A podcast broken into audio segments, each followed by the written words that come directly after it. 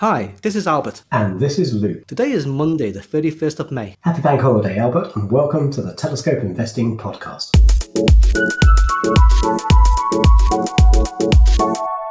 Today, we're going to have a chat about a topic that we've been thinking about for a few weeks now, and that is compound interest and why it's so important. You know, every finance podcast has to do their compound interest episode, but hopefully we've got a bit of a unique take on this. You know, I've been thinking about this topic right since the start. Compound interest is actually the thing that got me interested in investing in the very first place. I remember I built a compound interest calculator spreadsheet for myself. Gosh, I must have been late twenties. And when I saw the eye-watering returns that were possible, that got me hooked. Well, how realistic was this spreadsheet, Luke? Well, I looked back at it the other day uh, and I managed to find it. I found it on a work private folder somewhere. Um, I know I built it in two thousand four. Unfortunately, it looks like I updated it in two thousand nine, um, so I can't find the original figures. But based on my two thousand nine projections, I'm actually tracking ahead of forecasts. So pretty good, I think. Oh, well, that's great news. I don't know what your aspirations are, but if you're ahead of your projections, that's a good thing. Well, thanks to the pandemic, it was a wild year last year. Well, speaking of the pandemic, before we get to our main topic today, I saw a story last week. It was a story that my girlfriend sent to me about how Hong Kong, some property companies are offering a prize to vaccinated people in an effort to boost vaccination rates. I don't know if you know, but in Hong Kong, the vaccination rates are quite low. After three months, only eighteen percent of the population have had at least one dose, and only thirteen percent are fully vaccinated. And this is far short of the seventy percent needed for herd immunity. That is shockingly low, actually. I knew it was low. I didn't realize it was that low. What do you think the reason is? People are afraid, or they just don't have the time, or they don't understand why it's important? I think part of it is just a fear of side effects, and maybe just because of complacency, because Hong Kong has managed the outbreak quite well. Our infection rates are pretty low compared to a lot of other countries. Uh, that makes sense, I guess. If you haven't seen the impact and you haven't seen the dead piled high, like countries like India, unfortunately, maybe you don't realise the true potential impact. And I guess these Hong Kong property tycoons are so keen to get people back in their malls that they're offering a prize of a new flat worth almost eleven million Hong Kong dollars for someone in September. I believe there are also ten prizes of one hundred thousand Hong Kong dollars of spending credit, but the main prize is a brand new flat. That's pretty awesome. It's hilarious that it's private individuals, these property companies, offering the lottery prize. Makes absolute sense, right? Is the property market depressed because of COVID? Maybe a little bit, but I think mainly these property companies are making money from their commercial properties, and they want people back in the stores, in restaurants and in shops, spending money so that companies will pay more rent in commercial properties. Well, they haven't had to do anything like that in the U K. Our rates are pretty high, but I do gather there was something similar in the U S quite recently. Yeah, I believe that's. Some states are having lotteries for vaccinated people to boost vaccination rates. I think I read that Ohio had one. Their program is called Vax-A-Million, where each week someone over eighteen who has been vaccinated will win one million dollars, and someone between the ages of twelve and seventeen who has been vaccinated will win a four-year scholarship to an Ohio college or university. And the competition will run for five weeks. And I believe the first winner of the one million dollars prize was awarded last week to a twenty-two-year-old. That's great. In some ways, it's kind of crazy that governments and And companies have to offer these sort of incentives. If the ends justify the means, it makes sense to me. It's so important to get your population vaccinated and try and put COVID behind us, put it in the rearview mirror, whatever it takes to get us there. You've been vaccinated, right? Yeah, I had my second shot about three weeks ago. In terms of side effects, I didn't really get any in the first jab, but I remember in the second jab, I was just really tired for about two days. But apart from that, I was fine. How do you distinguish that from your normal lazy malaise on a Sunday? I had a two-hour nap instead of a one-hour one. Set the alarm. Well, I've been double jabbed as well in the U K. I jumped on it as soon as I got my invitation and was there days later getting jabbed, and I felt fine. Actually, if I really analysed what happened, after my first jab, my arm was a little bit sore for about three or four days. Isn't your arm usually tied? Yes, thank you. Most days. Um, and other arm, Albert, other arm. You, you don't want to get jabbed in your main arm. Get jabbed in your off arm.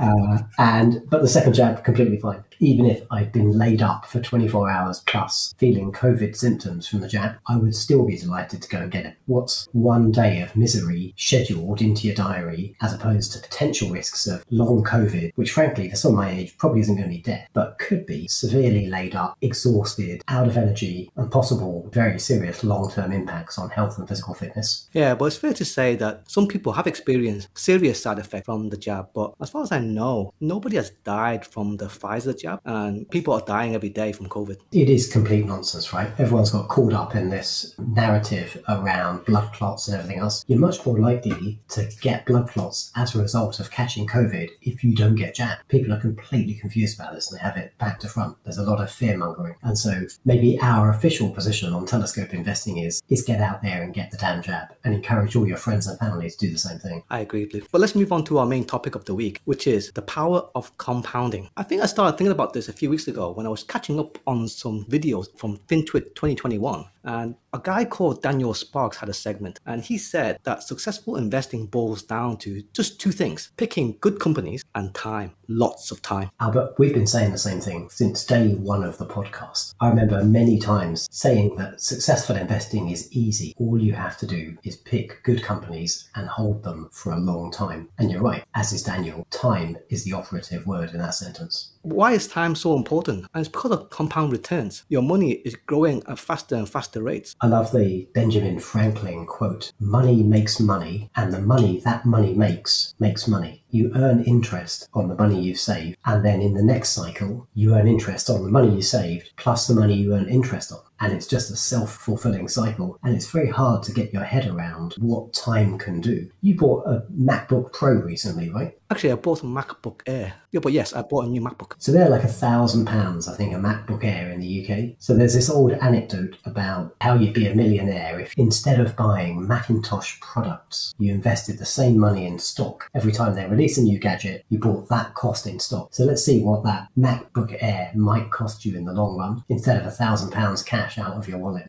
If you had bought the first iPad when it was released in April twenty ten, you could have spent five hundred dollars to buy that iPad. But if you bought Apple stock, you'd have six thousand nine hundred fifty dollars today. There's a whole raft of examples of this. But if I go right back to the very first Apple product, the first Macintosh released in nineteen eighty-four, well, that was an eye-watering two thousand five hundred dollars to buy at the time, nineteen eighty-four. But if you'd invested that two thousand five hundred dollars in Apple stock. Actually, if I'm honest, I'm not sure Apple were public at that time. But if you managed to privately buy their stock, that would be worth two point two million dollars. A massive return. You are cherry picking a little bit by choosing Apple, which is one of the most successful stocks of all time. But I get your point. And well, I would say if I didn't have my MacBook Air, we couldn't record this podcast. It has value above pure money. I'm not criticising that specific purchase. I'm just pointing out that that one thousand pounds you spent on your MacBook Air, in ten years' time, that one thousand pounds might be worth ten thousand pounds. Well, all I say is that the MacBook Air that I bought this year replaced the MacBook Air that I bought nine years ago, which I then sold for twenty percent of the purchase price. So I think I have my tech spending under control. What about you, Luke? I'm pretty good, and I'm good at selling stuff as well. Gadgets have great resale value, surprisingly high on eBay. So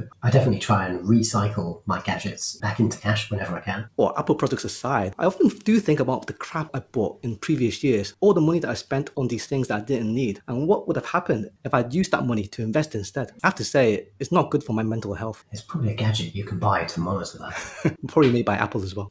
The one thing I am envious of, uh, I live in the Android ecosystem, but I am envious of that Apple Watch. Their health telemetry is pretty amazing. Tempted to buy one for my parents. I haven't got around to it. Yeah. The investing strategy that we support at Telescope Investing, buy and hold, which is to buy good companies and just hold for the long term. And that sounds easy, right? Just to buy and hold. But most investors tinker with their investments too much. And I think we're probably guilty of this to some extent. Yeah, agree. I think you've got to water and manage your portfolio. But for sure, the number of things I've reduced a position to manage portfolio risk. And I've just seen that stock go up and up and up and up. And if I'd done nothing, I'd be richer than I am today. Actually, Daniel Sparks had a quote from George Soros in his segment on FinTwit. And George Soros once said, if investing is entertaining, if you're having fun, you're probably not making any money. Good money is boring. Hey, Albert, we should definitely make a mid-episode self-promotion part of our standard spiel. You know what else is boring? Hogging all the best podcasts to yourself and not telling your friends. If listeners are getting value out of Telescope Investing, let someone know, maybe forward one of the emails. You know what I found the other day when I was running yesterday? In the Google Podcasts Podcasts app, there is now a like button. Maybe it was always there. I never saw it before. Go hit that heart. You'll see more episodes like this. This reminds me of all the YouTubers that often start their videos with smash that like button.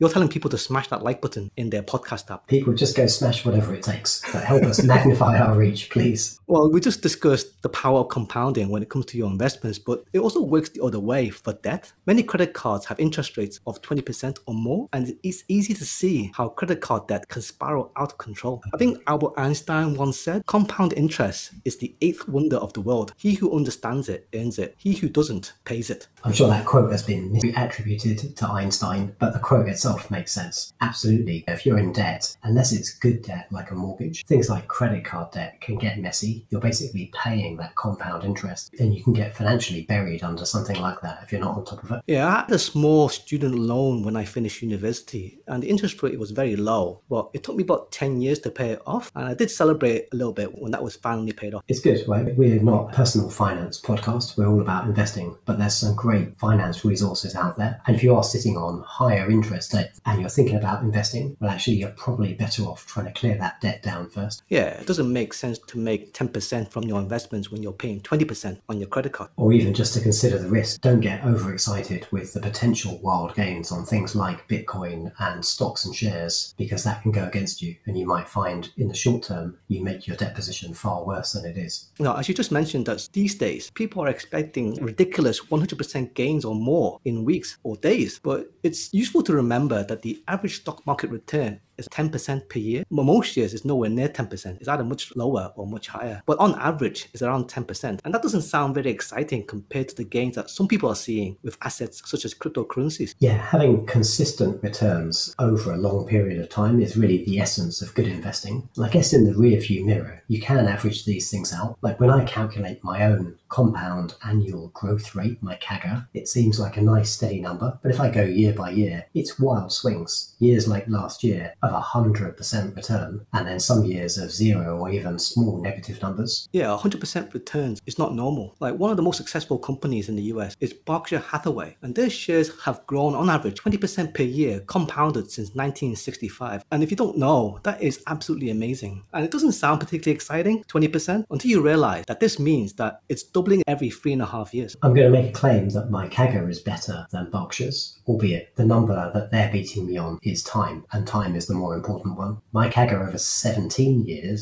is publicized on my Twitter, and it's twenty-six point five percent, kicking Warren's ass over a much shorter period of only seventeen years, not fifty years. With a twenty-six point five percent C A G R, that's like ten Xing your money every nine years' time. I somewhat tongue-in-cheek estimate it's going to take me a total magical forty-two years to billionaire status. So I'm seventeen years into that forty-two year journey. I guess if my investment career was compressed down to a week. It's currently seven p.m. on Wednesday. The weekend's in sight. forty-two is the answer to everything. It certainly is. Well, I haven't double-checked your calculations, Luke, and if that number is true, that is amazing. You can soundly say that you are a better investor than Warren Buffett. I haven't calculated my C A G R in the level of detail that you have. I think I've done pretty well. It's probably between fifteen and twenty percent. These are both great numbers, but as we observed, like time is the most important thing. Um, you and I have been in this market for, say, twenty years, but Warren's been doing this for over eighty years. That's longer than most people live. And there was an interesting stat published by Morgan Housel in his excellent book, The Psychology of Money, that observed why Buffett's one of the most successful investors of all time. And this is that he started when he was eleven years old. And as you say, it's been going for eighty years. You know, the magic of compound interest means that Warren's net worth, one hundred ten billion dollars, he made ninety-nine percent of that after he was fifty-two. So you and I are still south of fifty. It's all to play for. I was quite inspired when I read that, because neither you or I are fifty-two yet, so we still have quite a lot of time. Warren is doing well for age ninety to invest at that level over forty years after the age of fifty-two. And I think the key message here is if you haven't started investing or saving, get started. That's the most important thing. And people can get caught up in this fear about maybe the market's too rich and maybe valuations are at an all-time high and I shouldn't start. The more important thing is just suck it up and get going. Uh, it makes me think of our conversations with our good friends Ram and Ruben, and middle of last year I had had that jokey billionaire conversation with the guys over a year and a half ago while we were on a motorcycle trip. And it took another six or seven months before Ruben finally said, hey, tell me about this investing thing that you guys are doing. And they kind of got on board with their own investing journeys in June or July last year. Well, in retrospect, that was a terrible time to start because valuations were super high mid-pandemic, and they're both suffering drawdowns year to date, albeit fairly small, but just the fact that they've got started and they're on this journey is the more important thing. And I think dollar cost averaging your way into positions, as we are talking about on a recent episode, is a great way to mitigate the short-term fluctuations in the market. Yeah, I completely agree, Luke. And one of the common things that we hear from people is that they wish they had started investing earlier. I started investing after I graduated from university, and I really wish I had started in my teens when I started my summer jobs. I had all this spare cash from working summers, and I just wasted it on computer games. Actually, the only thing useful I used that money for was my driving lessons. All the rest was just frittered away. You've got a driving license? I had no idea. Yes, Luke, I have a driving license, but I haven't driven for many years since you don't need to drive that much in Hong Kong. Now you say it, I do remember the anecdote, your epic car crash in the nineties. And there are a lot of examples on the web on the effect of waiting just a few years before contributing to your pension. But I found one. If you invest six thousand dollars every year into your pension that is returning seven percent per year, and you start at age forty-five, you will have around two hundred forty-five thousand dollars by the age of sixty-five. Not bad, right? But if you start at thirty-five, you will end up with five hundred sixty-six thousand dollars. And if you start at twenty-five, you will end up with one million one hundred ninety-seven thousand dollars. That's a big difference. It is a big difference. You know, they say the first million is the hardest, but even harder is the first one hundred thousand. And I guess harder still is the first ten thousand. You have to get that compounding machine running, and it does need infusion of cash to make it happen. That's why I guess at the early part of your investing career, actually your ability to save money is more important than your investing judgment. You just need to start building that pot so that compounding starts to do its magic. And I guess the reason why it's so difficult at the beginning is because your living expenses make up such a huge percentage of your income, and you can't save that much. As your investments grow and your passive income grows, your living expenses hopefully should be a lower percentage of your overall income, and your savings rate can increase. But the problem is that many people, when they earn more, they also spend more, and they just have higher living standards, and their savings rate does not increase. I guess they get on what is called the hedonic treadmill, where they spend more as they earn more. Hey, the hedonic treadmill, isn't that the new product from Peloton?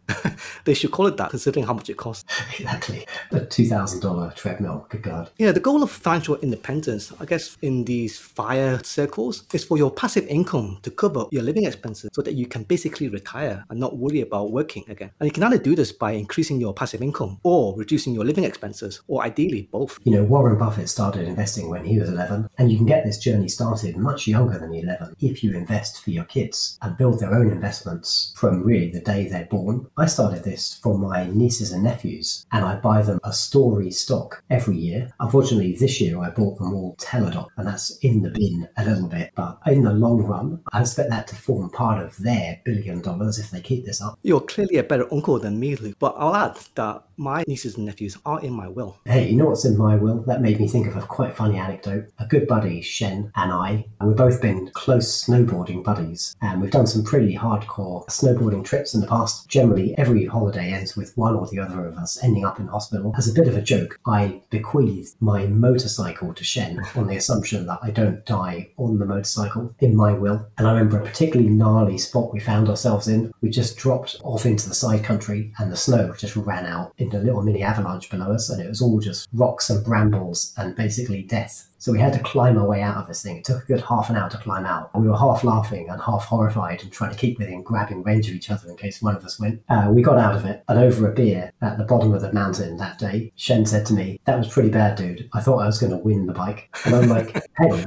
win the bike. You're not winning anything if I die. Wait a minute, Luke. You said Shen gets the bike if you don't die on the bike. But what if you do? I don't want to sound morbid, but what if you do? And then no bike for him. I'm not bequeathing him my bloody remains. Actually, I only sort of on my will last year. Been meaning to do my will for many years, probably like over ten years. For some reason, the thought of a deadly pandemic really pushed me to finish it. I have to say, once I got it done, it was a huge relief. Am I going to win anything when you spring this mortal coil? I haven't put it in my will officially, but you can have my podcast mic. Uh, nice. I could use a backup. Let me get my epitaph prepared. Actually, we had a fantastic conversation with our friend Ramesh about saving for your kids back in episode twelve of the podcast. So if listeners are interested, they can go back to that. But if we look at really rich families and really rich people, they have what is called generational wealth, where their wealth has been compounding over decades or even centuries. All it takes is just one idiot to ruin that. One spendthrift idiot, or perhaps just bad tax planning. You know, most inheritance tax is supposed to spread the wealth when it gets inherited from generation to generation. But actually, if If you're smart and you've got significant money, it's there are still so many dodges in most countries and ways of avoiding inheritance tax. Well, speaking of taxes, Luke, one thing you want to avoid when investing is excessive fees and taxes. Trading fees, management fees, dividend tax, and capital gains tax. Yeah, they can really be a headwind to getting that compounding machine running. I ran a few numbers myself over the weekend to see how tax could impact your compounding growth. If you start out with nothing and you invest one hundred dollars a month for twenty years, and when you're investing, a really great way to avoid fees and taxes is to invest in passive index funds rather than actively managed funds. And we've always said funds are the best way to to mitigate your risk while building up an initial pot before you start branching out into individual stocks. Well, some of these active funds have quite high fees, and that can really be a headwind on building in the early years. You know, if you start out with nothing and you invest just one hundred dollars a month for twenty years, well, if you invest in a passive index fund, typically fees are around zero point two five percent. Actually, there are some funds like the Vanguard E T F where it's zero point three percent. Now, you can get those fees really, really low. But if you're paying zero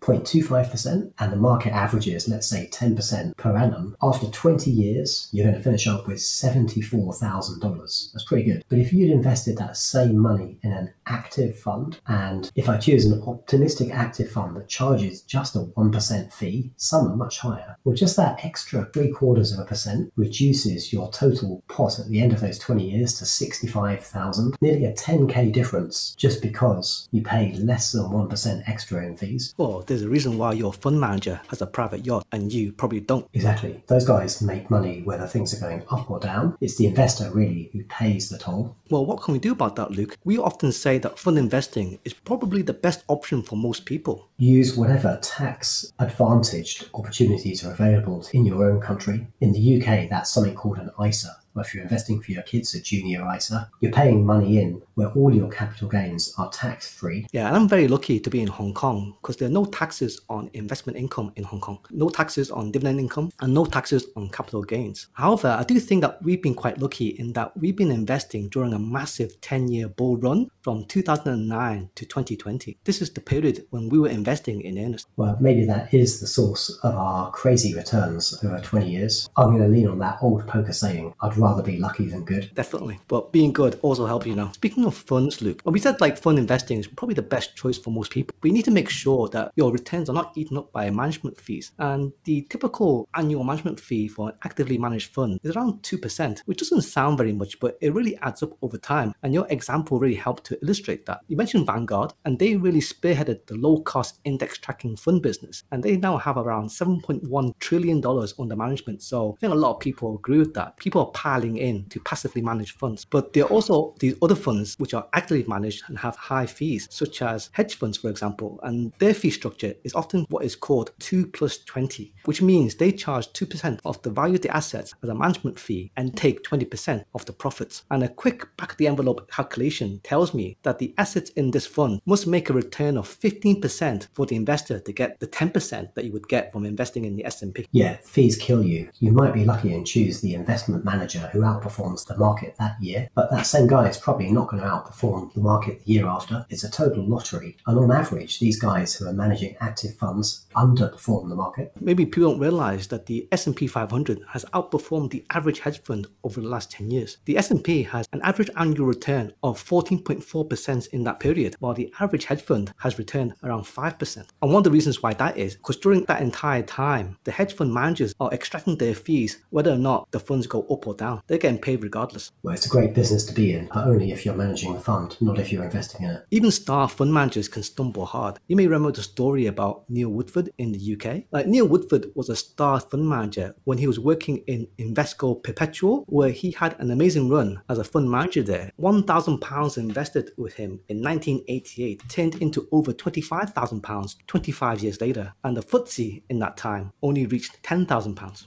And after this, he left Invesco Perpetual to start his own business in twenty fourteen. But this was forced to close down in twenty nineteen after suffering huge losses during a bull market and investors were pulling out. Yeah, his assets under management dropped from ten billion dollars in mid twenty seventeen to just three billion dollars in mid nineteen, pretty much wiped out by people running for the exits when there started to be a sign of weakness in his results. And this was during a time when the market was doing really well. I do wonder whether this was due to overconfidence on Woodford's part or he was just unlucky. In the end, it doesn't really matter. It's just very hard to achieve high rates of return over a long period of time. People like Warren Buffett are more the exception than the norm. Well, that was a good roundup. Let's try and bring it together for a couple of key takeaways for today's episode. What we're trying to say is time in the market is more important than time in the market. I mean, you just need to get started. The hardest part about investing sometimes is just to get started. And we can't overestimate the value of time and patience. The earlier you start, and try not to fiddle too much. Try and have a strategy, invest with a plan, and just be patient. Give time the chance to work its magic. Watch out for high taxes and high fees, and use tax-free shelter Shelters, if possible, such as I S As in the U K. Try and find products that have low fees. You don't want to be using your money to make somebody else rich. Well, that was an interesting conversation, Luke, and I hope listeners have found that useful. And that's all for this week. Thanks for listening. If there's a future topic you'd like us to cover, you can message us on Twitter. I'm at Luke Telescope. And I'm at Albert Telescope. Or you can email us at feedback at telescope investing dot com. If you enjoyed today's episode, you can find more content at our website, telescope investing dot com, where you can leave us a comment or a review. And if this is your first time tuning in, perhaps consider subscribing to the website so that you're the first to hear about new articles and episodes as they drop. Thanks, Albert. Thanks, Luke.